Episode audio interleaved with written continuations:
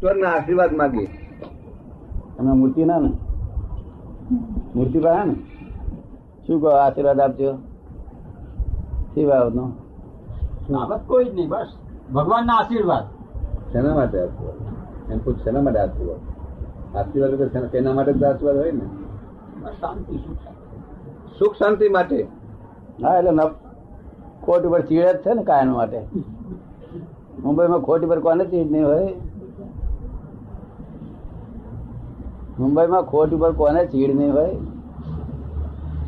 ખોટ ઉપર ચીડ હોય કે નહીં? કોને ચીડ ન હોય? બધાને. બધાને ચીડ જ હોય કે છે? બધાને ચીડ હોય ખોટ ઉપર રાગ જો- રાગ રાગ ઉપર ખુશી.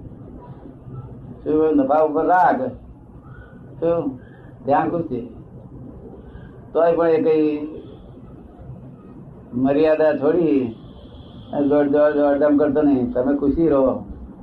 કે ના ખુશ થાવ. શું કહ્યું? તમારા હિસાબે હિસાબ. રાગ દેશ કરેલા નકામા જાય. જેના બધા લોકો કાઢી કરે તેને આપણે ઇન્વાઇટ કરીએ. તારે લોકોને તો મોક્ષ સંસારમાં ભટકવું છે. આપણે મોક્ષ જવું છે. લોકો જેને કાઢી મળે તેને આપણે ઇન્વાઇટ કરવા જોઈએ. કયું કોને ઇન્વાઇટ કરવું જોઈએ?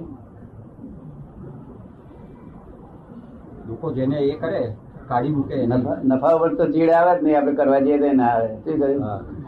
પણ ખોટ ઇન્વાઇટ કરવી જોઈએ. શું કહ્યું? કે આવજે બેન? તું આવી હતી તો મને બહુ આનંદ રહ્યો. થોડા દાડા દાદા પાસે જવાયું. મેં દાદા પાસે સી રીતે જાત કે? કે આ બે હાથ વાળા પાસ કરી તો પછી ખબર ના પડે ને. જો આથી વિશેષ હાથ દેખાય તો માગવું કોઈ ને તો. મારા જેટલા હાથવાળો માણસ અને જેને ઈચ્છા વાળો માણસ એવા દુઃખ દુખ્યા પાસે લઈને મારી સી દશા થાય. શું કહ્યું? પોતે ઈચ્છા વાળો માણસ. ઈચ્છા નહીં.